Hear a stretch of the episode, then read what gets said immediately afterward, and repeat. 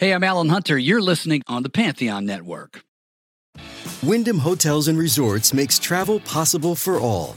Whether it's the long haulers looking for a great cup of coffee, a roomier rest for the on a whim road trippers, or a place to make summer memories with the whole family.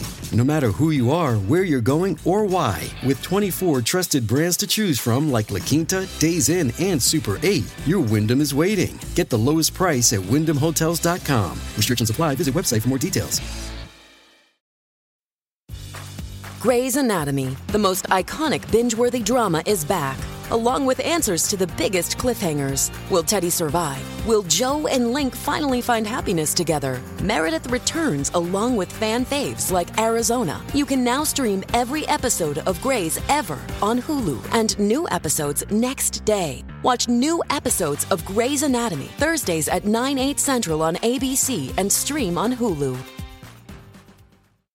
Maryland sports fans, there's only one sports book in the great state of Maryland with over 50 years' experience booking bets and supporting customers. Betfred Sportsbook at Longshots is now open and is the only sports book in Frederick offering cash betting on football, basketball, world soccer, and more. Visit the Betfred Sportsbook at I 270 and MD 85 in Frederick, right next to Longshots off track betting. Go to BetfredSports.com for more information and your chance to win exclusive merchandise. Must be 21 or older. Play responsibly. For help, call 1 800 Gambler. Sonic has something delicious for you. Hey, announcer guy, that's your cue. Try the new Sonic Steak and Bacon Grilled Cheese. Savory steak mixed with grilled onions, topped with crispy bacon and melty American cheese, plus creamy mayo and tangy barbecue sauce. Or try it spicy with zesty cheese sauce and jalapenos. Well, I don't know about you, but I'm definitely craving that previously mentioned thing. Sonic Steak and Bacon Grilled Cheese. Mmm, Sonic. Limited time only at participating Sonic drive-ins. You're digging the Rock and Roll Heaven podcast with LD, Will the Thrill, and TJ2.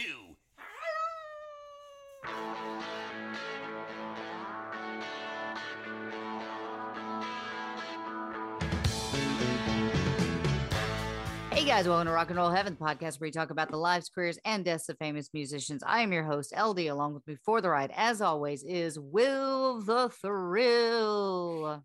And to that I say greetings and salutations. Oh, that's a sip. What are you drinking? I am drinking coffee. uh, as as uh, and again, not to detract too much, but I am preparing to run a marathon in early June, and this is the part of training where you're running about 40 miles a week. So if I were to have alcohol, I could very well fall asleep. Yeah, fair enough. Yeah. All right, and our other, our third, but not the third. He was the first. He was the trailblazer. We have Mister TJ2, the Deuce. Oh, and what are you drinking? That's not coffee. That is not coffee. Uh, that is old reliable. It's just a Shiner Bock. Oh, nice. Good stuff. Anyway, how have uh how have you been, T?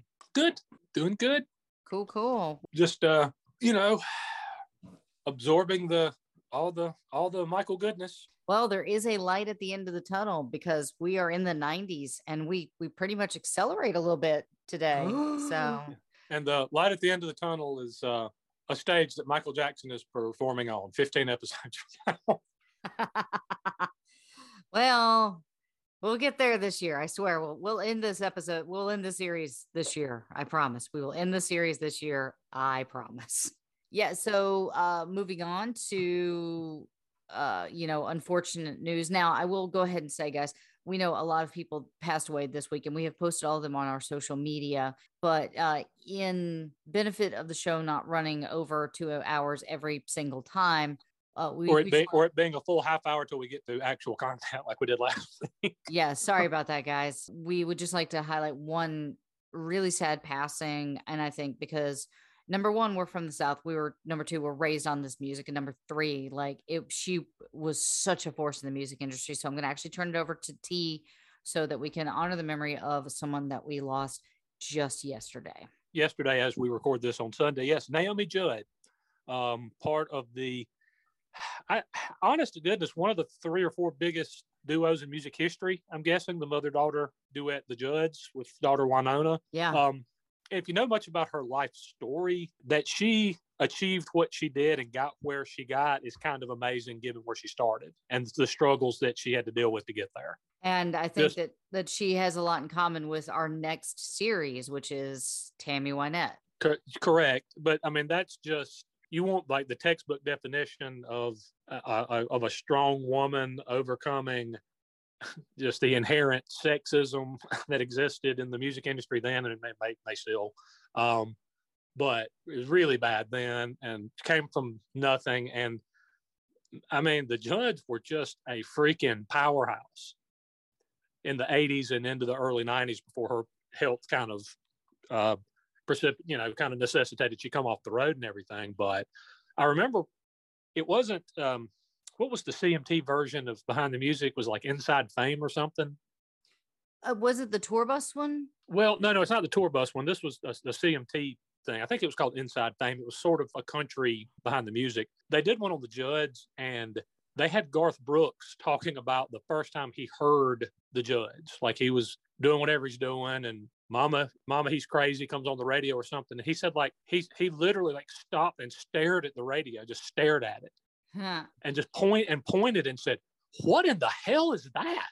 Huh. like he was so struck by the just the sound the i mean just uh their artistry by their their their sound by the the song that he was just absolutely floored and a lot of people obviously were like that so um and i think she was she was an author and uh, was involved in a lot of things so that's that's a, a, a tough loss and unfortunately her death came a day before she was to be inducted into the country music hall of fame so Yeah. And I mean, I remember mom making me learn Love Can Build a Bridge to do at her showcase. So, like, I was that I, that was like a song everybody sang until hero came out i'm guessing exactly. yes. No, well, I think it was that and One Moment in Time.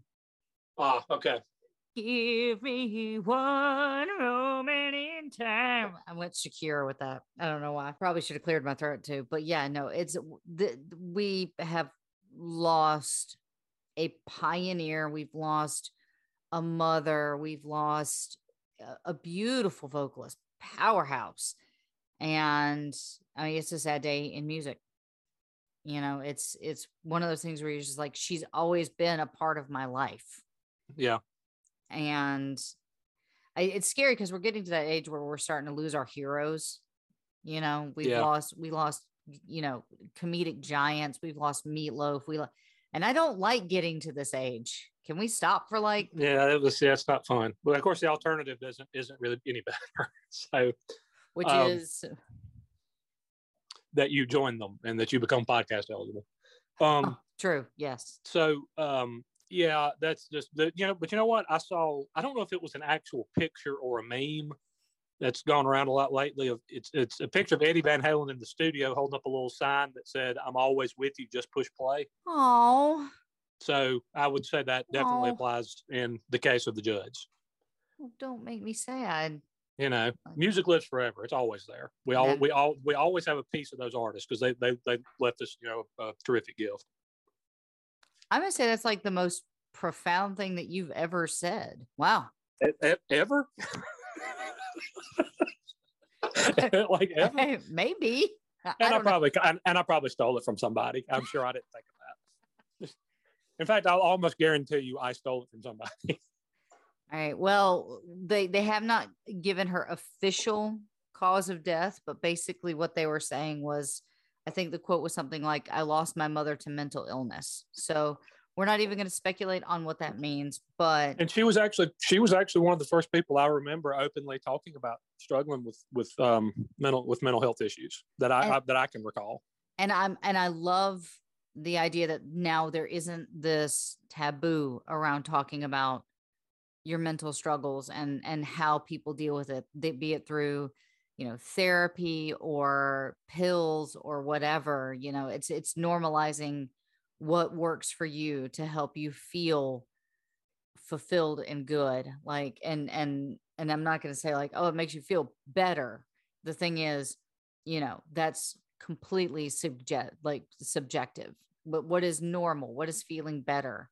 And this talk around you know mental health and normalizing it makes it so much better for everybody because you realize like oh it's not there's not the stigma attached to asking for help now. And i think that's really important. And so you know for her to be open about mental health issues that was that was being a pioneer especially when she did it you know because there was that taboo about talking about it like oh we don't talk about that. Which is still there in some ways. It is but i think this is one of those moments where i'm going to do a a segue into actually how you do that. So let's hear the and and, and i'm not saying like we've you know we we sold out but uh let's take a listen to our sponsor really quick which is betterhelp.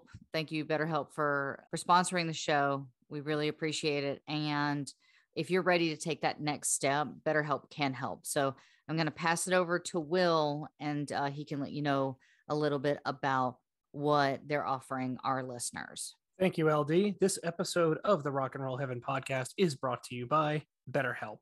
And this is something that I know a bit about. Everyone, no matter where they are in life, needs a little help sometimes. We spend hours working on the things that we're convinced are important, but at the end of the day, are we focusing on our mental health? And as you said earlier, sometimes that's a subject that's very hard to approach.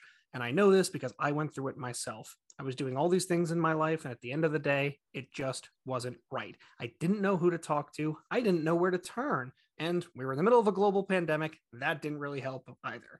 So, what I found out is that I was feeling disconnected and I didn't know I had somebody to talk to. Fortunately, BetterHelp was there for me. BetterHelp allows you to get the specific help you need for whatever is eating away at you. They ask you targeted questions that will set you up with the right therapist to talk about honestly whatever you want and i think that's the best part you can cover big topics you can cover small topics mental health is not the same for everybody and that's the approach that is embraced by BetterHelp. In fact, they will set you up with a licensed counselor in your areas in under 48 hours. Plus, it is virtual, folks. It's all done through the BetterHelp app, which is absolutely amazing. No more trying to find an office in the yellow pages for those who are really going back there to the time when we had yellow pages. No more driving to an office, sitting there awkwardly, paying for parking. It's just all that hassle is relieved as you do your therapy from home with a counselor that's the best suited to talk to you.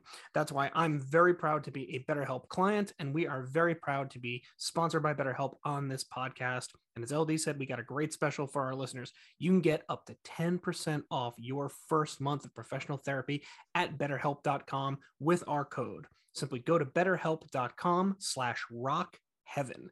Again, that's betterhelp.com slash rock heaven and get 10% off your first month. I want to say a special thank you to BetterHelp and thank you for everything that they've done for not only me, but all the individuals they have helped all over. Thank you for sponsoring this podcast. Better help means better life. All right. Thank you. Um, all right. So are we ready to dive into Michael Jackson part 18? oh, yeah. Let's keep it going. Indeed. All right. I will say, guys, there is a light. There is a light at the end of the tunnel. Where, well, I mean, man, uh, uh, there's an end in sight. Maybe I should say that. I have been really bad with similes and metaphors on this show later. Like, yes, it, terrible. You, it yes, like, you you have been terrible with it. I am. I'm the worst. I'm not good at that. I think my favorite was uh he had a uh, song that was on the charts for 14 weeks. Why that was practically like birthing a baby. really, because I was thinking, oh, this this was uh, about to pop like a, a champagne cork. we were talking right. about like the riots. I'm sorry. I am I'm not the writer in the family. That's that's my brother. He's actually, you know, educated on this stuff. Me, I'm a casting producer. like I don't need to write. Oh wait, I write this podcast. Oh crap. Oh. Similes right. and metaphors. Just tighten those up a little. Otherwise, you're fine. Great. Thank you. Well, um, th- th- there is an end in sight. We actually make it, I think, all the way to the end of 1996 at this episode. So, um, so when we left off, Michael had been dealing with the court case involving the Chandlers, and he had that bombshell interview with Oprah. You guys remember that, correct? Yes, yes, I do. Yes. Okay. Yep, yep. Yeah, yeah. Uh, so at the very tail end of that, I told you that he had ended up asking Lisa Marie to marry him, and that's where we're going to pick up this week. Uh, now there is some history, like I told you guys last week. He had history with Lisa Marie in the past. They had known each other since 1974, and the two of them had met at the MGM Grand in Las Vegas during one of the Jacksons' tenures there. Um, she was six and he was 16, and so there's that 10 year age gap. But Elvis took Lisa Marie, and she actually prefers just Lisa. So uh, if I refer to her just as Lisa, that's actually her preferred name. So, but Elvis took her to the show because she was a massive fan of the Jackson Five and she had always liked him. And Michael fascinated me with his talent. She said, I love watching him dance. Uh, he wanted to know me better, and I always kind of thought he was sort of freakish. So I didn't want to know him any better than I already did. Now, in 1988, Lisa married a musician, and she was actually already pregnant with their first child, uh, Danielle Riley. And she was born the following year. Their relationship would last six years.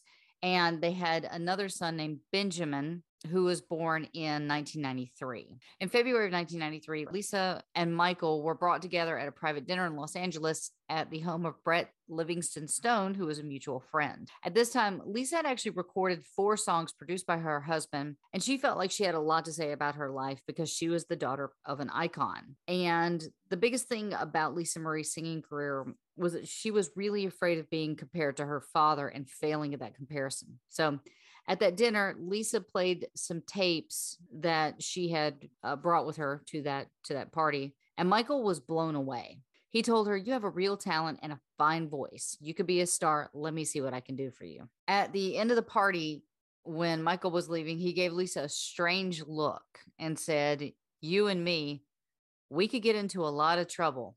Think about that, girl." Which is weird, but I mean, okay, flex how you want. And along the way, did he, did he, then ask her? Did, did he then ask her if she was tired because she had been running through his dreams all night?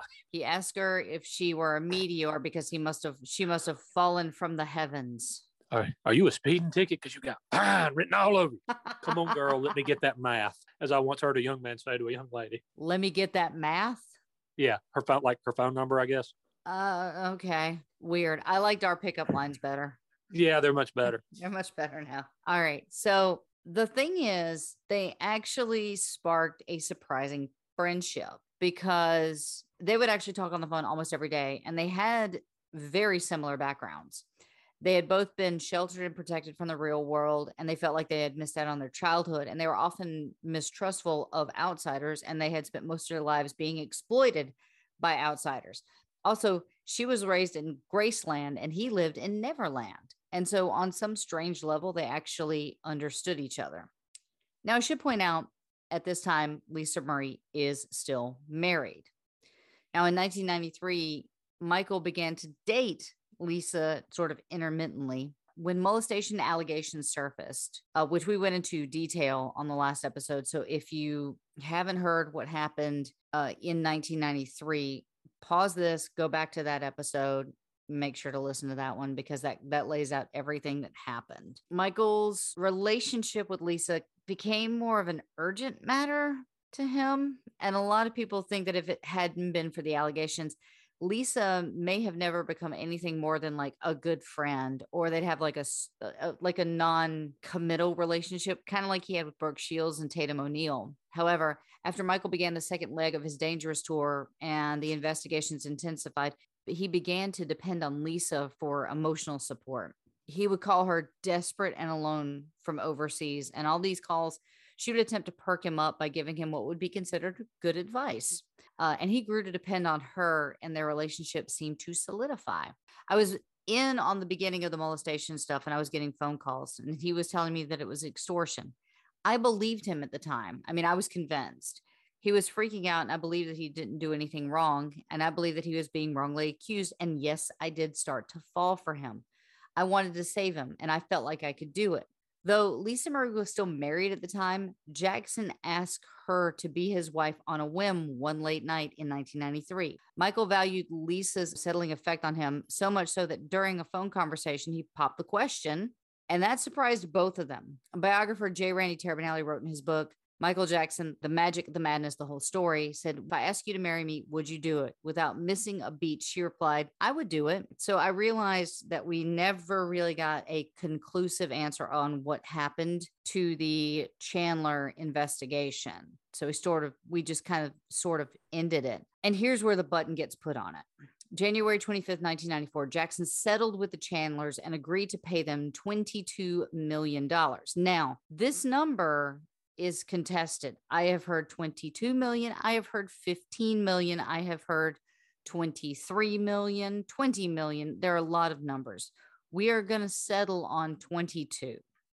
Okay. After months of negotiation, Jackson chose to settle the molestation case out of court with 50 million set aside for Jordan in a trust when he turned 18. June and Evan Chandler each received 1.5 million, and then the remaining money went to Chandler's legal team. So it's weird because I thought when you settled out of court, that typically it was there's a gag order, an NDA. So I that's I mm, possibly why there is not really a, a settled number that people are throwing out there because that it's not actually known. Because I found I'm not kidding, I found four different numbers for the settlement case.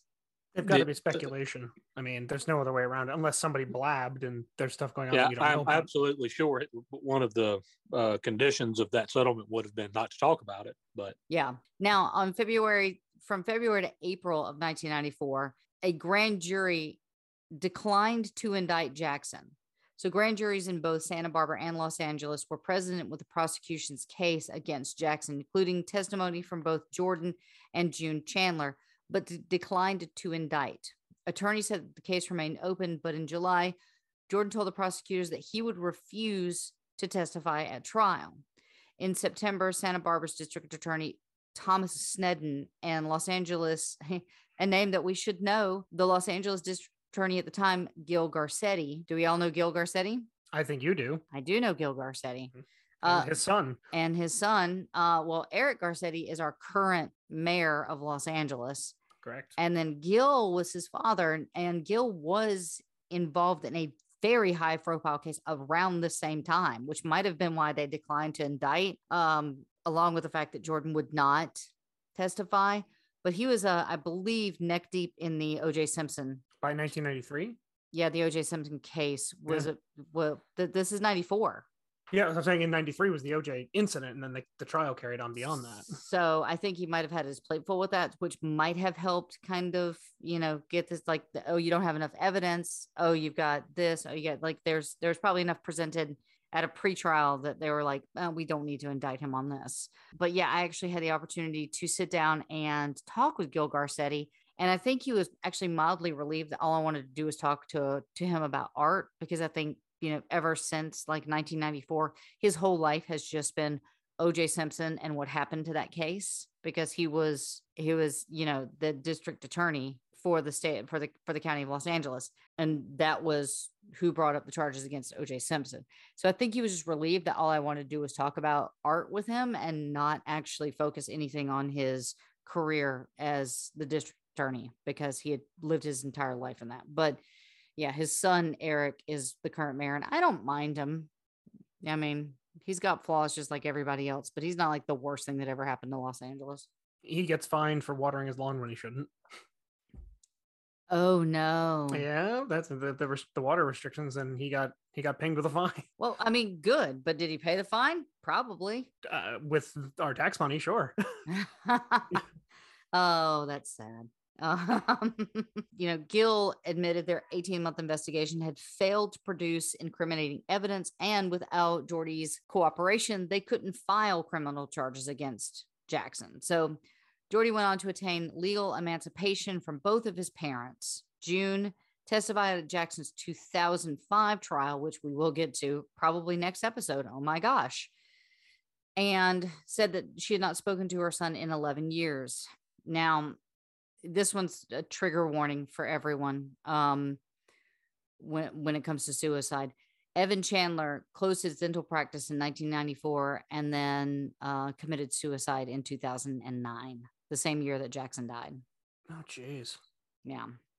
So after, and then again, after reaching a settlement with Chandler's family 94, Jackson fast tracked his romance with the Memphis, Tennessee native who had officially separated from her husband that May. The couple took a trip to Vegas and to Florida before jetting off to the Dominican Republic, where they were married in an off the cuff ceremony just 20 days after she finalized her divorce. So in May of 1994, they eloped in a 15 minute ceremony in La Vega in the Dominican Republic on May 26th. They both wore all black, and the groom accessorized with a cowboy belt and a flamenco hat. Jackson said that the wedding felt empty. According to his biographer, it was because his mother, Katherine, was not there, but knew that they had to be low key. Otherwise, the press would have had a fiasco. In August of 1994, the newlyweds took a trip to Budapest where they visited a children's hospital on August the 6th. During the time in the Hungarian capital, Michael also worked on videos for the History album. Now, this is from an article which I will link in the description. So if you want to, you know, go check out the whole article, you are more than welcome to. So she said, My married name is Miss Lisa Marie Presley Jackson. My marriage to Michael took place in a private ceremony outside the US a few weeks ago. The bride later announced in a statement to the media I am very much in love with Michael and I've dedicated my life to being his wife. I understand and support him, and we both look forward to raising a family. From there, the newlyweds flaunted their union all over town, most famously, and we'll get to this uh, in just a sec. They kissed on the stage of the MTV Video Music Awards uh, in September of 1994. Now, does anybody remember that actually happening? I sure do. There's a photo of it, I think, and was pretty widespread. No, No, the video was just the video, yeah. Yeah. Oh, the video is so cringy. I don't know. Super yeah. cringy. Beyond. That is the most forced. It's extremely awkward. It's It is. That's the most awkward looking kiss I've ever seen. I've I've been to county fairs where people lost bets and had to like kiss pigs, and it looked looked less awkward. Look more organic than that, yeah. Yes, there there seemed to be more genuine passion between person and pig than there were between them. yeah, it was uh it was awkward. And I'll kind of tell you why. Now I'm sure that most of you guys have seen the video or you watched it live, which if I remember to actually do it, I will try to link it onto our social media uh, if I can find it, which I'm pretty sure I can. It's pretty easily available, uh, you know, especially even like back then, it got replayed and replayed and replayed. So it would shock me if it's not on like YouTube somewhere, but I'll try to find it. Now, when when they did the the MTV Music Awards, Michael told her, "I'm going to kiss you when we get out there." And she said, "Oh no, you're not." And Michael thought that she was just like doing cute little banter back and forth. And Lisa Marie was not kidding. She said, No, Michael, language warning coming up. That's bullshit. Absolutely not. I do not want to do that. He retorted, Oh, sure you do. It'll be great. An hour later, when they walked out on stage to thunderous applause, holding hands, Lisa didn't know when the kiss was going to happen, but he, but, but she knew that he was going to do it because at this time, and this is a quote, by that time, I had realized that he does whatever he wants to do, end quote. So if you can remember what that kiss looked like, it looked real awkward. And that was because Lisa Marie said that she was about to crawl out of her own skin. She said that she hates it and that it made her feel like a prop. Afterwards, they had a huge fight. She was pissed at him for days and she said, and more language warnings. So if you don't, if you have little ones, skip ahead 10 seconds. She said, don't you fucking even come near me. Now, he was dealing with a lot at this time, like Michael Jackson usually is. So his wife is mad at him for this thing that he did at the, the music awards, which was not, it wasn't a great look. It would have been better if they had just come out holding hands, like looking Sure. like a united front. But like the Right. fact that he kissed her, you could see how awkward it looked. And I think she even like wipes her her mouth off at one point and it just seemed like oh my god this is so this is so contrived. Like you could Mhm. tell that it was contrived. Very. and uh but the thing is they actually had genuine love for each other. They had a mutual respect for each other for everything that they had to go through. So it was like you know if you had just let this happen organically maybe it wouldn't have looked so awkward but you know this is what almost 30 years ago? So hindsight 2020 again so of course he was dealing with a lot anyway because his wife is super mad at him but uh, he was also pretty annoyed by a newspaper article suggesting that if Elvis Presley were still alive, he would not be okay with this union. And at one point, Michael even suggested that he should maybe hold a seance to see if he could contact Elvis and see if he'd be okay. Jokes on them. Elvis wasn't dead. Maybe that's why they couldn't reach him. He he told her that he had friends who could communicate with the deceased and that would make it possible for him and lisa to talk to elvis and you know go to the big man and see what his opinion on the matter was. And Lisa lashed out and said that if you keep pushing the subject, that she was going to make sure that he could talk to Elvis because she was going to kill him herself. And he never mentioned the idea again. A wise decision. I'm, I'm yes, I would say so. Yeah. So behind closed doors, they were struggling in part due to his addiction to painkillers, which we really haven't talked about because I thought we might get into that a little bit more when it actually comes to, you know, what happened to him in the last year of his life. I figured we'd end up touching more on that, but apparently it was a real problem. Uh, his addiction to painkillers that he had been prescribed a decade prior for the second degree burns that he had suffered on the Pepsi commercial. Nine months later, in June 1995, Lisa and Michael were interviewed by Dateline by reporter Diane Sawyer. And you guys remember how rare it is for Michael to give interviews. And this is 1995. The last interview that he actually gave on camera was to Oprah in 1993. So you have these big gaps without him coming into the public eye in a, a formal manner like that. And correct me if I'm wrong, but it's only going to get more infrequent, correct? Yeah, pretty As- much. As we well, get into the you know, I don't know if that you ever were able to get to it because you, I know you you had a, a bajillion um, sources.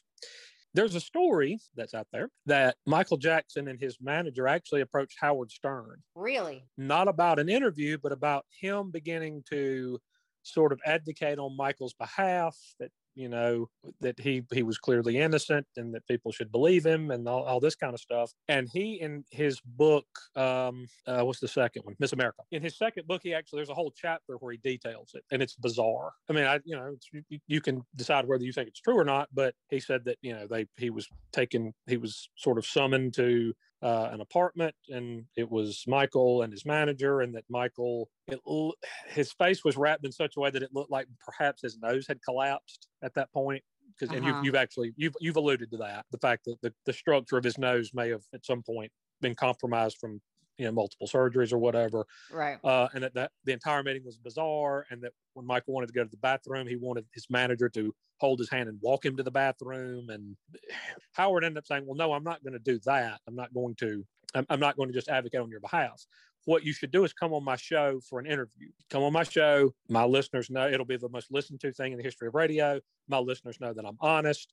And you know, and and and all that kind of stuff. So if you come on and you can stand up to my questioning, then they'll definitely believe you. And he parted company saying he felt like it was going to happen. And then a couple of weeks later, it was announced that Michael and Lisa Marie were going to do this interview with Diane Sawyer instead. So Interesting. take take take that for what it's worth. Yeah, But they approached him, correct? they approached they approached Howard. Howard said yes. Huh, Okay, interesting. You and if you've if anybody if you, if, if you want to go look it up, it's, I don't know if excerpts of it are online, but it was in his book, uh, Miss his second book, Miss America. Interesting. I wonder if I could find an article about that and then maybe link it for our, our listeners because that would be Probably very so. I'm. I'm Yeah. sure you could find a- an excerpt or a story about it or something online. Yeah, which is weird because I, I you guys know how much how much research I've done for this.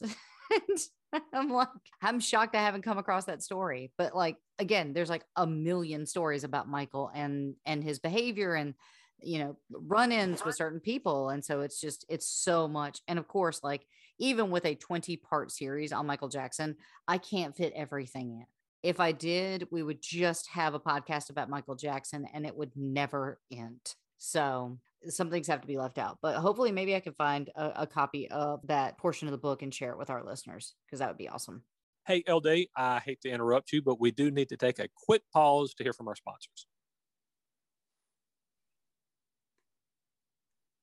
And we're back. All right. Hope you guys found some great deals and back on to Michael Jackson. The thing with Michael is that he was very shy when it came to the press and giving interviews, but you'd actually be kind of hard pressed to find anything about Lisa Marie because she was afraid of the country looking at her like, oh, poor little rich girl.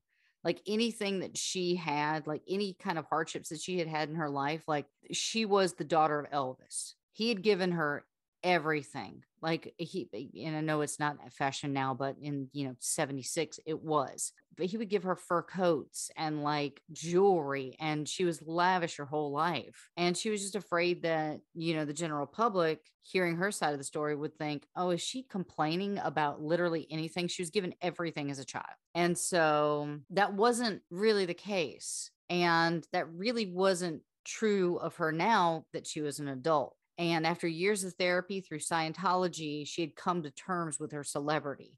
We are not going to talk about Scientology kids. All right. That's a podcast in and of itself. That's that's about 16 different podcasts in and of itself. And um, I don't want to piss anybody off.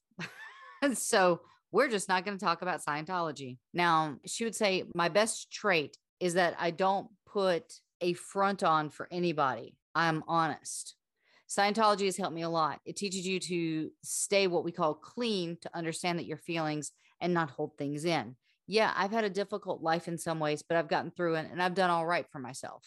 Other pressing questions were answered during this interview. And again, there's questions about whether or not they were sexually active. Yes, they do sleep together, she said. In fact, uh, Presley replied in the quarter of the hour, Do we have sex? She asked, anticipating Sawyer's answer. Yes, yes, yes, Presley replied. Uh, Sawyer got around the owns of asking such a tabloidy question by playing tape sound bites from Jackson's fans who said that was the thing that they wanted to know the most, which is creepy because you that means you sent a camera crew out into the streets to ask random people whether or not they wanted to know if Jackson was having sex. Ew. Earlier, Gross.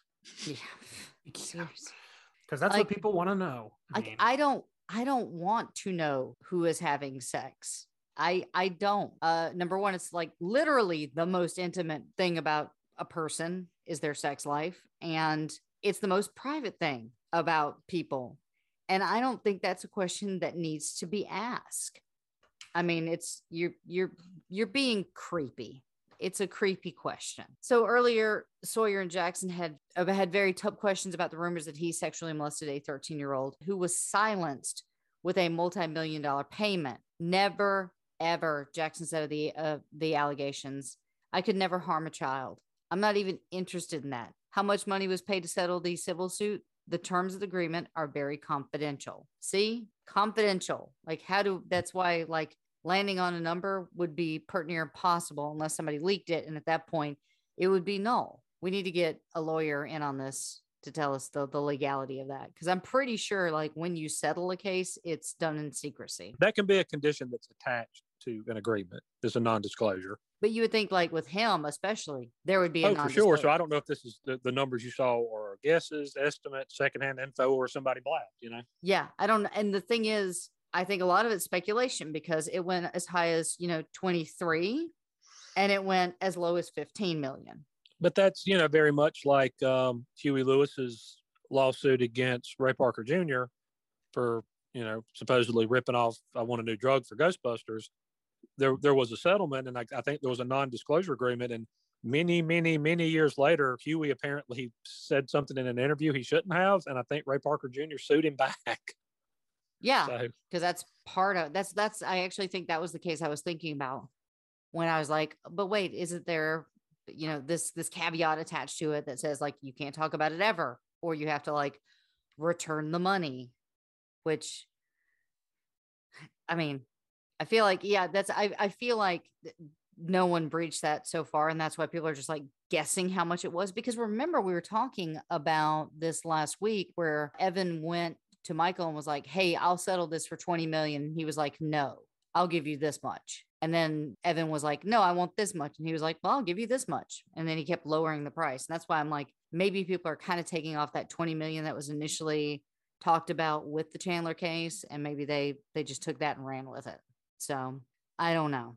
I don't know anything about it, and the and those those documents are sealed. So hopping back over to Diane Sawyer, uh, he also said that all kinds of kids had slept in his room, and when Sawyer tried to get him to promise there'd be no sleepovers, he declined. He says it's moral and it's pure. It's all pure, he said. Uh, Presley said that children love Michael so much that they even follow him to the bathroom. I mean, weird, but okay. Sawyer didn't merely gloss over the myriad of sordid tales about Jackson and his bedroom activities.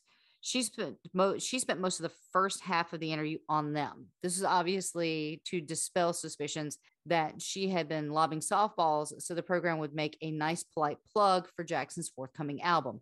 Well, she didn't lob softballs, but you know, a polite plug was still pretty much what it was. Presley seemed to want to speak more than she was allowed to. She came across as rather chilly. At one point, saying of the rumor that she is attempting to induct Jackson into Scientology. It's crap. She also said people could eat it if they didn't believe it. Like the idea that she was trying to get him into Scientology was crap. I do remember that being a, a rumor. Yeah, well, wanted him in Scientology or wanted his money in it. I, I, I remember that being a prevalent theory um, speculation at the time, for sure. which is interesting because I feel like it's only been in like maybe the last 15 to 20 years that really Scientology has uh, entered the public zeitgeist, you know, and it's only been since like Leah Remini and her book Troublemaker kind of started making waves. And then she had the show and then they had the, the documentary and everything. So it's like really the Scientology's been around since what the 50s, early 60s, something like that. And it's just now really becoming like a buzz. Well, not even like a buzzword, but it's, it's like I said, it's, it's become something that is in the public zeitgeist. And uh, funny enough, we live like really close to the Scientology Center. If you go get gas while you're pumping gas, they will try to recruit you.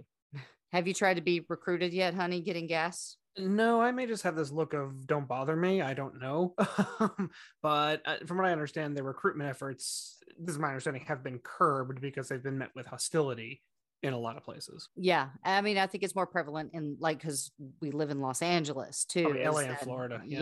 yeah, LA and Florida, two like big centers for for Scientology. So you know, uh, from what I understand of the church, Michael Jackson probably would have been a pretty big get, but uh, you know, for the fact that he already rejected the Jehovah's Witnesses.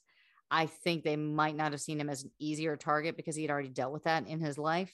So at times he and Presley like poked each other in a way that was meant to look playful. And Jackson made devil horns with his fingers behind her head. They also say that they had planned to have children someday, but uh, Presley was not pregnant at the time, even in the depths of what Sawyer called Jackson's agony over child abuse rumors.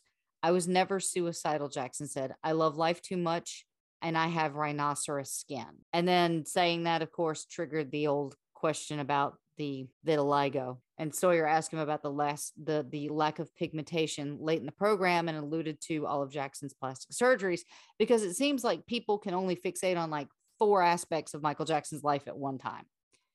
You know, I feel like he pretty much covered this whole thing about vitiligo with Oprah and now you're just rehashing stuff. And it, it's got to be painful for him to, for that to be the focus on such a national platform to have to explain again like this is why i don't have pigmentation. I'm not bleaching my skin.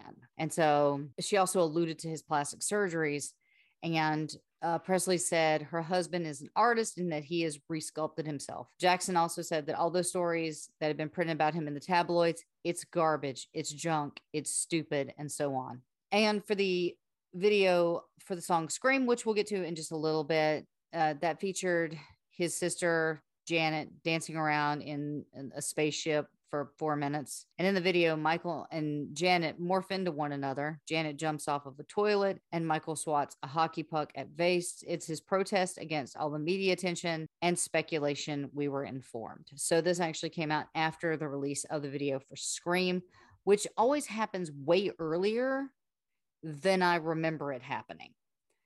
And I don't know why I thought it came out in like 1997, but apparently Scream came out in like, you know, 94.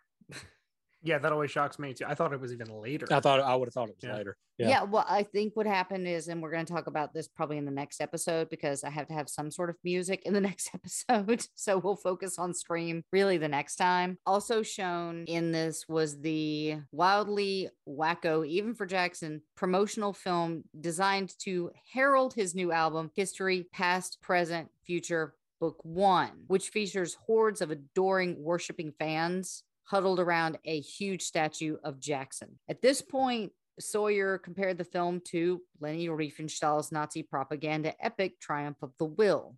Oh boy, that's a Oof. comparison you uh you don't want to chase. I have thoughts on Leni Riefenstahl, but this is not a cinema podcast. So his response to being compared to Leni Riefenstahl, he, he said, It's art. It's art. Okay. He also declared, I want everybody's attention. And that's not hard to believe. Elizabeth Taylor showed up again as she did on the Winfrey Jackson program, only this time on tape, seemingly photographed through a towel and attesting further still to Jackson's wonderfulness as a human being. There's also an extreme listless and wooden footage of the Jackson Presley nuptials as they were. And that was pretty much the end of that. So Uh, honestly when it came to the dateline thing i i just think it was pretty much the same thing as the oprah winfrey like she didn't really cover any new ground except for with the you know trying to talk more about the allegations against michael but uh, she didn't bring anything new to the table. Doesn't sound like. Yeah. So so that was pretty much that. In 1995, Sony released History Past, Present and Future Book 1. I want to say right now, you guys remember what happened with Frank and John, right? Like they said, "Hey, you should do this decades thing." And it'll take pressure off of you. And he was like, I'm not going to do that. I'm not crazy about the formula. Like it was supposed to be, you know, a collection of his greatest hits off of each album and then a couple of new songs. And he was like, I'm not wild about this. That's what history is. Yeah, it really is. But but Right. it does have one of my favorite Michael Jackson songs. We can get to that later. We might talk about it. Mhm. All right. So, for those who don't know or are keeping count at home, this is his ninth studio album, and it was released on June 20th, 1995. And this was the fifth album to be released through Epic Records. And it was his first that was uh, off of his own private label, which was the MJJ Productions. It comprised of two discs History Begins, a greatest hits compilation, and History Continues, which was new material written and produced by Jackson and his collaborators. And that album includes appearances by Janet Shaquille O'Neal, Slash, and the Notorious B.I.G. And then the genres that he kind of pulled from were R&B, pop, hip hop, elements of hard rock and funk rock. The themes include environmental awareness, isolation, greed, suicide, injustice, and Jackson's conflicts and common ground with the media. History debuted at the number 1 slot on the Billboard Top 200 and among 19 other countries. Six singles were released, including the protest song Earth Song and They Don't Care About Us, and Scream, which is a duet with uh, him and his sister, becoming the first song to debut in the top five on the Bob- Billboard's Hot 100s. Reaching number five. And here's something crazy. Are we ready for a fun fact? Something crazy. Wait, Fun fact.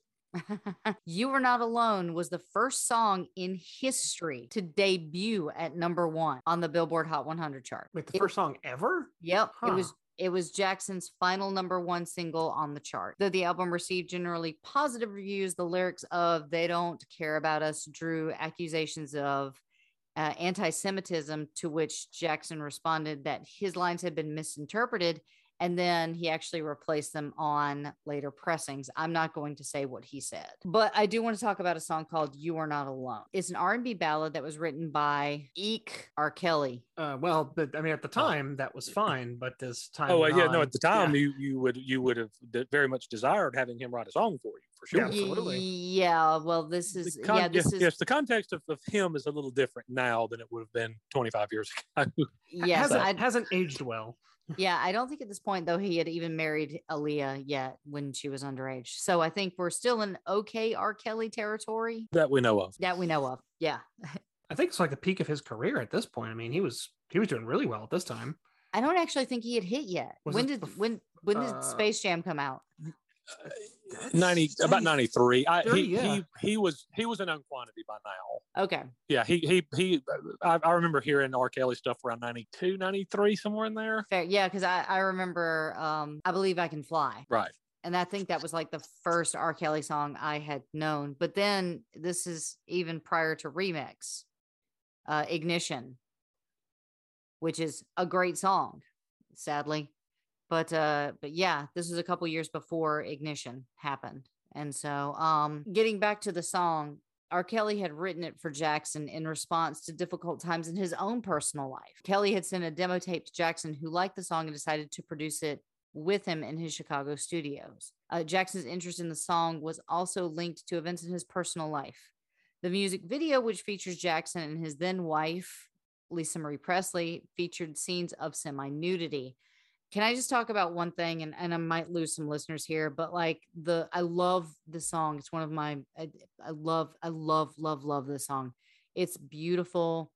The, the sentiment is incredible But the one thing I can't get over is Michael Jackson's nipples. And that's the Yeah. divisive topic in everything we've covered. Yep. I mean, have you seen the video? The nipples are the stars. It's been a while. I've not seen it recently. Look at my nipples. That may as well have been that may as well have been how the song went. If yeah, it really could it really could have. The song itself is beautiful, but like the music video, I'm just like nipples. I'm sorry. Like I know that's that shouldn't be the takeaway from the song, but when you watch the music video, you're just like, oh, his nipples. I can I read our podcast when we release this episode, the the subheading nipples. nipples. I'm sorry. Um, You Are Not Alone received generally positive reviews, and it was the recipient of a Grammy and an American Music Award nomination. It holds the Guinness Book of World Records as the first song to debut at number one on the Hot 100 and was certified platinum by the RIAA. Everybody You knows. did it. I Woo. did it. Ah! Sounded for a minute there like the secret word from Pee Wee's Playhouse. Ah! Yeah. Well, thank you guys. Thank you. Thank you. Yay. I did something good. Um, it also topped the charts in Australia, uh, Austria, Belgium, France, Ireland, New Zealand, Poland, Romania, Scotland, Spain, Sweden, Switzerland, and the United Kingdom. And it was re released in 2006 as part of Jackson's box set Visionary, the video singles. And then because of that, re entered the charts in the UK at number 30. You Are Not Alone is his 13th and final number one US single during his lifetime. And after his death in 2009, Kelly actually paid tribute, including a version of the song on his album Love Letter in 2010.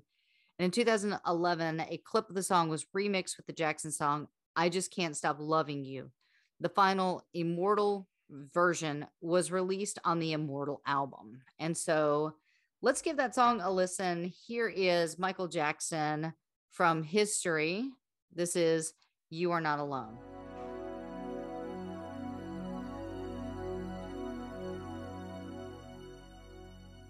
Another day has gone.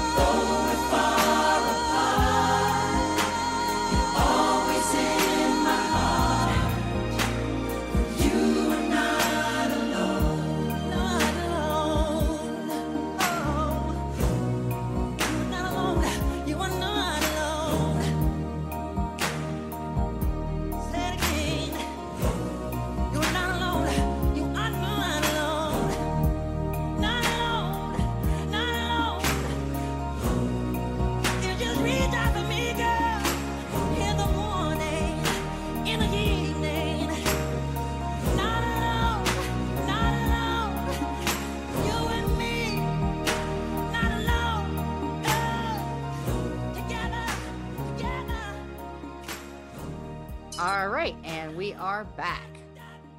To uh, to quote uh, an old uh, bit from Saturday Night Live, circa 93, 94, called Opera Man. Nipala, nipala, nipala, nipala, nipala, nipala, nipala, nipala, nipala. That is all I can see. It's a beautiful song, but the music video is just so nipple heavy. I can't. Oh, by the way, if you're playing a drinking game at home, take a shot every time I say the word nipple.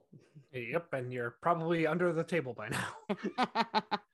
now, the music video was. Oh, what are, what are our thoughts on that song? Let's let's talk about the song for a second, then we'll talk about the video. It's a good song. Yeah, I feel like it's it's, it's very pretty. It's very pretty, and the the consensus within the text, like the comments in the YouTube section of the the video that I was just watching, are pretty much just like this is a beautiful song and it comforted me when and people are giving examples of, until I had to see his nipples. Is that is that on there? No, no, no. But like okay. it's it like a, one of them's like my mom used to listen to the song when she missed her mother who passed away of lung cancer.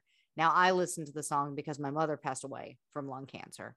Uh, and so it's like a yeah. multi-generational kind of like it's a comforting song. It's saying like you're not alone. I'll be there for you even if we're not together, just know that, you know, I hold, you hold a place in my heart and I hold a place in yours. And I think it's a beautiful, beautiful message. And so that, that puts that song in the pantheon of my favorite Michael Jackson songs.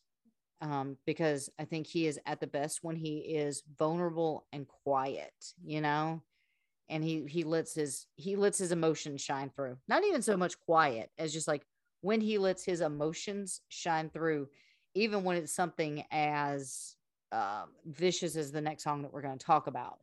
But when he is just uh, puts it all on the table and he's honest about it, I feel like those are the the songs that are really really beautiful. Like he has you know very strong thoughts on color in the music industry and that came out in black and white. Like you know he he was tired of racism and he had he took a lot of issue in the past with racism. So anytime like he puts his emotions out there, I feel like those are the songs that more people connect with and then more people can understand. Like and we're going to talk about Scream in just a little bit, but I'm going to touch on that actually not this episode because we'll just talk where I'm going to put Scream in a different area when it gets remixed in 1997 because in my head that's when it came out and that's when it was remixed. So but but Scream was just a good song, but I really can't relate to it as far as the reason why he wrote it, which was because of the media. But who can't connect with I love someone who's not here? Everybody can. Yeah, absolutely. The music video was directed by Wayne Isham on the 12th of July, 1995, and it begins with a large number of paparazzi taking photos of Michael Jackson and the plot centers around two locations a temple where Jackson appears in a semi nude scene with his wife, Lisa Marie, and then a theater where he's performing the song to an empty hall. Jackson also appears alone in other locations, such as the desert and along tide pools.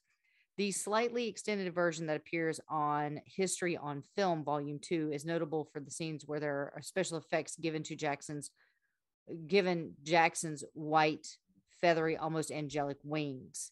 Several of these scenes included Jackson's side having been pierced with an arrow, and the other version of the video is included on number one's and Michael Jackson's vision. The temple scenes were an homage to Maxfield Parrish's 1922 painting Daybreak. The theater scenes were filmed at the Pantages Theater in Los Angeles, which we just went to. That's where that was shot? Yeah, the video no was kidding. Yeah, the video was shot in Mike, and it's you can tell because of the ceiling. I, am gonna have to look again now that I have that knowledge. Yeah, uh, it's it's fun once you can like when you know shooting locations. You're like, I know this place, and it happens more often when you live in Los Angeles. But yeah, it's number one. The Pantages is an absolutely gorgeous theater, and when you feel when you when you go into the theater you feel its history and it's it's such a gorgeous theater. Like it's a great I, place to see a show. it's a beautiful place to see a show and maybe on our next lap nuts uh, we will actually go into detail about why we were at the pantages. I don't even know if we've talked to people about why we were there but let's just say it was in america and i learned about 50 ways to leave your lover. Hint hint me and julio are down by the schoolyard but there were no sounds of silence Honey, stop me. I, I, I, I'm trying to add to it. I'm not trying to stop it. That's the problem. Oh, you're trying to add to it? Yeah, I mean, it's like you had diamonds on the soles of your shoes. I I really wish they had let uh, cameras in there because I totally would have used my Kodachrome.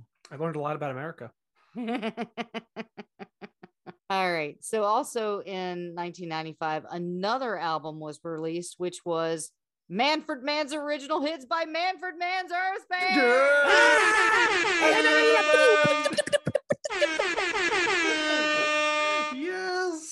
Oh, it's always good. Oh, you just that that was out of nowhere. I didn't see that one coming at all. Oh, thank you, thank you, thank you. It was. We, we were lulled into a false sense of security, and then bam. Yeah, yeah. You, you thought I forgot, but I actually remembered this time. So so, who gets to do it? uh, who would like to do it? TJ, would you like to do it? Sure, why not, All right. ladies and ladies and gentlemen? Our federally mandated Manfred Mann's Earth Band reference to the podcast has been ah! As a twist, I did not see. That's yeah, I did not see that one coming. Very, very interesting. I I love that we're workshopping this. One day, Manfred Mann's actually going to record that, and we are we're going to celebrate that day. and then we won't, and then we won't, then we won't have to uh, do that anymore, right? Please, Manfred Mann, please. All right. Well, getting back to something slightly more serious. By December of 1995, Jackson and Lisa Marie were done. Lisa Marie filed for divorce from Michael on January 18th, 1996, uh, citing irreconcilable differences as the reason. Michael Jackson and Lisa Marie Presley have mutually agreed to go their separate ways. However, they remain good friends, her publicist told the press the next day. The pair finalized the divorce on August 20th, 1996. That's September- longer than I actually remembered, to be honest with you. But um, yeah, it seemed. Uh, I- also, we were kids, so time seemed to go by a little bit faster. Yeah, and yet I thought it was shorter. I thought they were married for a couple of years at least. I, Yeah, no, year and a half. Which honestly, like, I thought they were married for like months. I like genuinely thought it was months. So I thought it was like a Cher Gregg Allman situation where they were married for like a day or whatever it was. and then he went to get cigarettes and just pieced Yeah, out. he went to go. He went to go uh, get a painkiller for a bad tooth and it never came back. well, what was it? Britney Spears was married for like 26 hours. in Vegas. Something yeah. like that. Yeah. Yeah. To a guy named Jason Alexander who did not star on Seinfeld. Yes, not that Jason Alexander. Yeah. Can you imagine if that happened though? Oh my goodness. Oh, That would God. have been amazing. All right. In September of 1996, Michael embarked on a new worldwide concert for the History Tour, and the first leg of that became uh, began in Prague, Czech Republic, and the first leg would end in Honolulu in January of 1997. The second leg would begin in Germany in May and end in Durban, South Africa in October of 1997. So this was going to be a massive tour. During the tour, Michael would perform 82 concerts in 58 cities in front of four and a half million fans, and it was a grueling schedule. All told, he would visit five continents in 35 countries. Wow. So the world tour began just a few months after his divorce was finalized. Michael again made headlines with a bombshell revelation. A woman was carrying his baby. Debbie Rowe was five months pregnant, which means she and Michael had been working on a baby when he was still technically married to Lisa. Debbie explained, I said, You deserve to be a father. Let me do this for you. Let me have your baby. He was surprised, but he said, Yes, let's do this. So, who is this Debbie? Debbie Rowe was born in Spokane, Washington, the daughter of daughter of Barbara Chilcutt and Gordon Rowe. Her father divorced her mother a few weeks before her second birthday, and she was raised by her mother, a few aunts, and her maternal grandmother. Rowe first married Richard Edelman in 1982 and converted to Judaism. The couple divorced six years later in 1988 and Rowe met Michael while working as an assistant in Arnold Klein's dermatology office, where Michael had been being treated for vitiligo. She recalled after Jackson's divorce from Lisa Marie Presley that he was upset that he might not become a father. Rowe was a longtime Jackson fan, proposed to him that she bear his children. In an interview with Playboy, Lisa Marie stated that she knew at the time that she and Jackson were married that Rowe wanted to have his children and that Rowe had a crush on him. Apparently, Debbie's existence in Michael's life and the fact that she was going to give birth to one of his children was revealed when she was tricked into discussing this. And one of her friends actually taped the conversation. So, how effed up is that? What? She was five months pregnant. I. Sorry, I'm doing That's the a math that's on a this, true yeah. friend there, buddy. Yeah. Wow. I'm going to secretly record a conversation and uh, make public some uh, super private stuff that you don't want anybody to know. I'm uh, I'm your friend. Was it just during this time? It was just like, oh, well, Linda Tripp did it. So, which by the way is the second time we've mentioned Linda Tripp on this podcast. Uh, That's No, a I new think record. People, I I, I think. think people have people have done stuff like this for a really long time. Well, Nixon did it all the time. It goes back uh, as long as there is an ability to record things. Yeah, Essentially, pretty much. Probably, yeah. So it was announced that Rowe was pregnant in 1996. So you might be asking where his family is because I really haven't actually talked about his family a whole lot on this episode. Well, Katherine was still a devout Jehovah's Witness and she was not happy to learn that her son was fathering a child with a woman that he was not married to. She said, It broke my heart. I just won't have it. I just won't have it. And after the news broke of Debbie's pregnancy, Katherine tried to reach Michael overseas, but that was difficult because of his tight schedule. Katherine actually managed to find Debbie, who she had met on a few occasions at a neighbor's apartment when she was hiding out from the media, which, of course, like if you hear, oh my God, some rando woman's having Michael Jackson's baby, you're not going to stay at your house for a while, right? I, probably not. Uh, I mean, this Yeah. situation is so bizarre. It is. When she was found, she gave her about a half hour of her time. So she talked to Debbie about the sanctity of marriage and about Jehovah's Witness. And in fact, Debbie was impressed. By the time she had ended the conversation, she had not only agreed that it would be best if she married Michael, but she was actually ready to convert to Jehovah's Witness. So when Katherine was actually able to get a hold of Michael, she said that, you know, maybe marrying the nice girl Debbie would be a good thing and to please make sure to name your child not like your poor half sister. Because remember, Joe had had an affair and Side Lady gave birth to Joh'Vonnie. And I don't think Joe was present at the birth of a child or had any kind of influence on the name of the child. Like, I think he just wasn't present for that. So, Katherine didn't want Michael's child to feel the same way that Joh'Vonnie did. So, uh, Michael never wanted to repeat the sins of his father. And so he agreed to marry Debbie. What I'm about to launch into is actually what Michael Jackson's intentions were initially when it came to Debbie. Initially, his intent was to have a surrogate mother who was just like a close friend doing him a favor by having a baby. And then she would just give him the child to raise. After the birth, he intended on issuing a statement and keeping the mother's identity a secret in the same way that most surrogate mothers are protected. A good example of what he and Debbie intended was the way that they handled identifying the same woman who gave birth to his very, very blonde third child. We don't know who that mother is, who the mother of Michael Jackson's third child is. We really don't. No, no Oh, one knows wow. who no one knows who the mother is because she carried him to term and then handed him over to Michael. We don't know, but she's not Debbie. She's definitely the mother of his third child is not Debbie. The fact is he didn't marry her either. So there were significant differences the third time around because we will get into his actual kids on the next episode. While speaking to her on the phone one day, Michael insisted that Debbie keep her plan to visit him in Australia. And in fact, you know what? Just take the next plane. So she agreed to meet him at the Sheraton at the Park Hotel, where the Jackson contingency occupied up to 40 rooms. However, she did not know that she would be marrying him. She was surprised when she got there and he told her of his plan. She called her friend Tanya Boyd on November the 12th and said, Guess what? I'm marrying Michael Jackson tomorrow. I asked her if, and uh, this is from Tanya's point of view. This is a quote from Tanya. I asked her if she loved him and she thought it over for a minute and said, Yes, I do, sort of. And so Tanya pushed.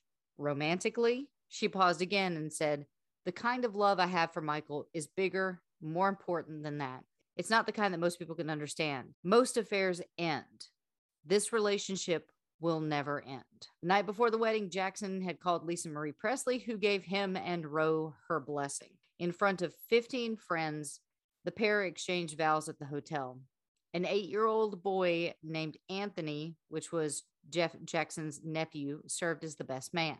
Most of the public media's reaction to the marriage was negative. Some believe that Michael was marrying a person he didn't love and that Rowe was having a baby who the child might not have been biologically Michael Jackson's. So, to round off this episode, I wanted to talk about a song that we've actually alluded to multiple times. And this was one of his songs that we we consider maybe his most emotional and his most dangerous song and this is from the history album and that's called they don't care about us this is the fifth single from Michael Jackson's album History Past, Present, Future Book One, which was released on April 16, 1996. It is a protest song and remains one of the most controversial pieces that Jackson has ever composed. In the US, media scrutiny surrounding the allegations of anti Semitic lyrics were the catalyst for Jackson issuing multiple clarifications and apology and events from Spike Lee and re releasing the song with a new vocal featuring altered lyrics. The singer countered allegations of anti Semitism, arguing that reviews had been misinterpreted because of the context of the song, either intentionally, unintentionally, or deliberate. They Don't Care About Us was accompanied by two music videos directed by Spike Lee. The first was shot in two locations in Brazil, the historic city of Salvador, and in a favela of Rio de Janeiro called Santa Marta, where the state authorities had tried to ban all productions over the fear that the video would damage their image, the area, and the prospects of Rio de Janeiro staging the 2004 Olympics. Still, the residents of the area were very happy to see the singer, hoping that their problems would be made visual to a wider audience. The second video was shot in a prison and contained video footage from multiple references to human rights abuses. Commercially, They Don't Care About Us had been a top 10 hit in all European countries and number one in the Czech Republic, Germany, Hungary, and Italy. In the US, the song peaked on number 30 on the Billboard Hot 100. They Don't Care About Us was performed as a medley with Scream and In the Closet during Jackson's third and final concert series the History World Tour, which ran from 1996 to 1997. The song was set to be performed on Michael Jackson's This Is It Comeback concert series at the O2 Arena in London from July 2009 to March 2010, but the shows were canceled due to his sudden death. They Don't Care About Us was re- remixed with parts of songs such as Privacy from the album Invincible and Tabloid Junkie from History and released on the Immortal album in November 2011. The song gained national attention and relevance due to its use in the Black Lives Matter protests in 2014 and then again in 2020. So that's where we're going to end the episode today. What are our thoughts? Will, why don't you go first? What is our part and thoughts on, you know, the relationship between him and Debbie Rowe or Lisa Marie Presley, or your thoughts on history? Well, I actually knew very little about the relationship with Debbie Rowe. I don't know if at that point in my life I was focused on other things. I knew that he had a child. Uh, and honestly, I kind of in the past muddied the two relationships between Debbie and uh, Lisa Marie together. So, you know, this is clarification for me on when things happened and just how they unfolded, especially with the dubious timeline of the birth of Michael's baby and his the dissolution of his marriage to uh, Lisa Marie. So, uh, some details there. Uh, one of the things you said, LD, that stuck with me was Michael Jackson's music is best when it's like its most kind of stripped down emotional quality. So, uh, the final thing I'll say is about the History album. It does have one of my favorite Michael Jackson songs, which is unique to that album. So it is not a previous release. And that song, I believe, is as stripped down as it gets. And there's just a very, I think, relatable and exposed emotional core there. And that song is Stranger in Moscow. I love that song. Such a good song. Yeah. Good song. All right. And uh, TJ, what are your part and thoughts? I had honestly forgotten that he and Debbie got married. I have to be honest. I, I forgot that even happened. Yeah. I just thought she had. I just thought she had his kids. Yeah. Or same. yeah, or had kids that he raised or whatever happened. Yeah, I mean, I remember all this stuff from from when it happened. That there were a lot of people implying there were ulterior motives to having the children, to his first marriage, to his second marriage. But of course, of course that's all speculation because nobody really knows. Mm-hmm. Um, but I would kind of agree that um, angry Michael or introspective Michael or whatever probably made the best music Yeah, to me. yeah. Yeah. And again, Thriller's a great album. Fantastic, great album. A lot of those songs are just they're just great pop songs.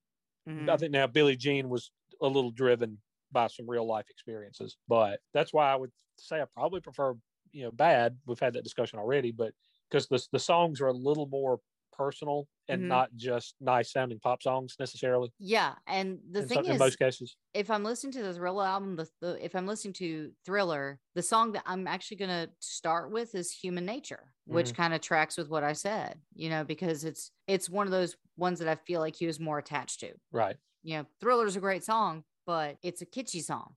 It's a song that you play at Halloween, like it's got something tied to it, you know. Whereas Human Nature's uh, just a beautiful song, and that's the one that I gravitate more to. Um, one thing I will say that uh, the only reason why I didn't put it in the episode was because I could only find one source that said it. But from what I understand, Debbie actually had a miscarriage prior to becoming pregnant with uh, Prince. I don't know if that actually happened or if there was like an emotional weight that was carried with that. So I couldn't confirm it, and I just didn't have uh, the time to try to dig and find you know sources that weren't tagging off this one article. So you know, I guess my parting thought is that I felt like Michael, when it came to the marriage of Lisa Marie Presley, Michael kind of felt like he had to do it. And I feel like he also felt like he had to marry Debbie. You know, when it came to Lisa Marie, he was getting all this pressure from the court cases and what was happening with um, the Chandler family. The the timing did seem convenient. It, yeah, it did. It seemed a little strange, but like in theory, that pairing would have been great. Like, yeah, of course, who else is going to understand you and what you went through as a child better than someone who went through almost the exact same thing? You know, being that child in the spotlight to one of the most famous people in the history, I, I would say the history of the world, not if not music, you know, everybody knows who Elvis is. Uh, history, no history. History of the world is very accurate. His, yes, history of the world. like, like the Mel Brooks movie. Yeah. Yes.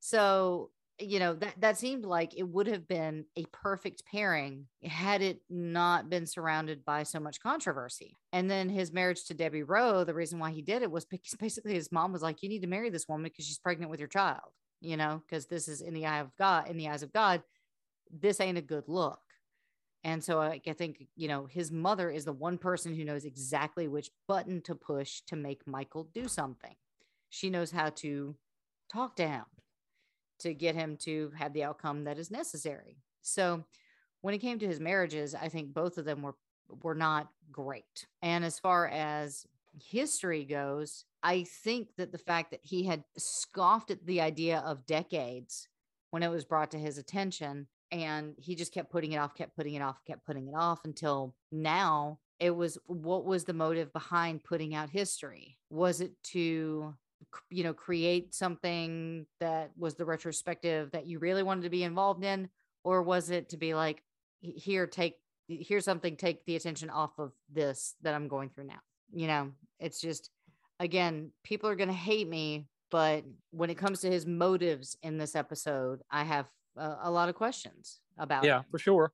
I would. s- The only thing I would say is that at the time, uh, greatest hits albums were really big business too. So oh yeah so he's essentially you know pairing a new album with a greatest hits one. So it may have it may have also had to do with marketing and sales and stuff like that. wasn't this somewhat. about the same time that the eagles put out hell freeze hell freeze over Uh, Hell Freezes Over came out in about ninety. It was 94, 95, somewhere Yeah, give or so take. yeah about the same time Yeah, yeah and so, it was that was basically a greatest hits album, a live greatest hits album, sort of, yeah with a couple of new songs mixed Which in. I also think it's when the Allman Brothers released theirs greatest hits and it went utterly bananas. And Tom Petty had put his out right around this time, which Fleetwood you know, Mac. sold 12 million copies and Van Halen put their put out the greatest hits out those but these those those were huge sellers at the time so may, you know there may have been a marketing and sales angle to that decision too And, and I think it's also emblematic of you, you know, kind of touched on it. And I just wanted to explore it a bit more is that uh, Michael Jackson's whole life has been people telling him what to do, you know? And, and I think that in a way is sort of the motivation behind him making these completely rebellious decisions, kicking people out that are close to him, you know, doing these things just because he wants to do them. I think, again, he's been in a situation where his whole life he was told what to do every step of the way. Yeah. And it's still going on. It's still happening. He's still got people that are behind the scenes being like, this is probably what you should do, even if it is his mother, you know? Yeah. So uh, that's where we're going to button up the episode. That's uh, where we're going to close out this week. And so we're going to end our episode with the song that we just talked about, which is They Don't Care About Us. And I will say, you know, there is, you know, depending on what what version gets dropped in here, I do suggest listener discretion. Again, it is a very emotional, it's an emotionally raw song and there might be lyrics in there that could be possibly offensive and of course that's never our goal to offend or hurt anybody. So uh, we will be ending on that song but let's uh, wrap up with our socials. Uh, if you would like to donate to our patreon you can do that at patreon.com backslash rock and roll heaven. Our twitter is rock and roll lt instagram rock and roll heaven lt uh, come talk to us on facebook we you got three of us on there that really like to engage with you guys. And so I guess the question that I will pose to you this week on our Facebook page is uh, what do you guys think of Michael Jackson's marriages? Uh, you know, it's a very broad topic, but I'd love to hear what your thoughts are. And uh, you can check us out on Facebook at Rock and Roll Heaven Pod. I'm still not saying our website. And you can check out all of our fun facts and etc. on the Rock and Roll Heaven Pod over at TikTok that's again all one word, rock and roll heaven pod. You can also email us rock and roll heaven lt at gmail.com and make sure to check out all the other awesome Pantheon podcasts at pantheonpodcast.com.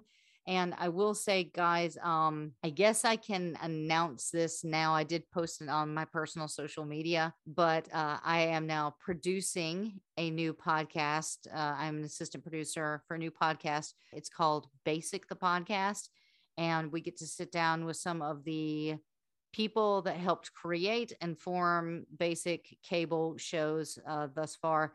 I don't think I'm allowed to tell you who we've talked to so far, but I can tell you guys it is uh, an amazing, fun thing to be able to sit down and listen to some of the people that are some of the veterans of the entertainment industry and just listening to their insight. And so, guys, please, that's going to be coming out on May 18th on the Sirius XM channel. And I do believe I'll probably be able to post it up on social media at some point. But we do have some amazing guests, and I'm truly blessed. And so you know, I want to thank Pantheon for giving me that opportunity to be a part of something so hey, amazing. Hey, Will. Hey, Will. Yeah. Do, do, you, do you feel like uh, LD got called up to the big leagues and me and you were still schlepping around the minors on a bus going to a three game weekend series in Tidewater? Yeah, it does feel that way. We're, we're playing the Missoula Mudslingers while LD is going up to the Yankees. Yep, yep we're yep we're we're we're riding the bus to to, to go play a, a four game set with the Wichita Wind Surge, uh-huh. which is which is a real team, by the way. Yeah, I made up the Missoula Mudslingers. It could be a team for all I know. But uh, the Missoula is the Osprey.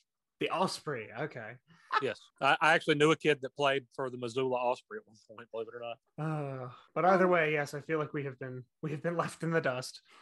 Of course, oh. the best the best baseball team. It's not a minor league team. I think it's a college summer league team. The best team name in the history of the world is the Macon Bacon. That's pretty fantastic. That's amazing. And since they're, we're moving to Georgia, ba- I the, will go the, to again. They're literally the bacon. We're since we're moving to Georgia, I will go see. I, I will go and cheer for and purchase merchandise from the Macon Bacon. The well, Macon Bacon. They're also the, the Savannah Sand Gnats in the same state. Yes, there are. Yes, yeah. yes. And the Our, Savannah Bananas. The bananas, yes. all right. On that note, guys, uh, we would like to say thank you from all of us here at Rock and Roll Heaven. TJ, do you have anything you would like to say to the audience? Bye, everybody. Mr. Will the Thrill. Thank you, everyone. We will see you next time. Until then, be good. All right. And so, again, I'm going to leave you guys with Michael Jackson's They Don't Care About Us. Just remember, we care about you. That is all. we'll see you guys next week, where we'll be covering the birth of Michael Jackson's kids and hopefully about five more years of his life. Um, again, please come see us on social media. We, we really like talking to you guys. And so, from all of us here at Rock and Roll Heaven, all of you there at home, we love you all. Have a great week. Stay safe. Don't do anything stupid. And uh, see you next time.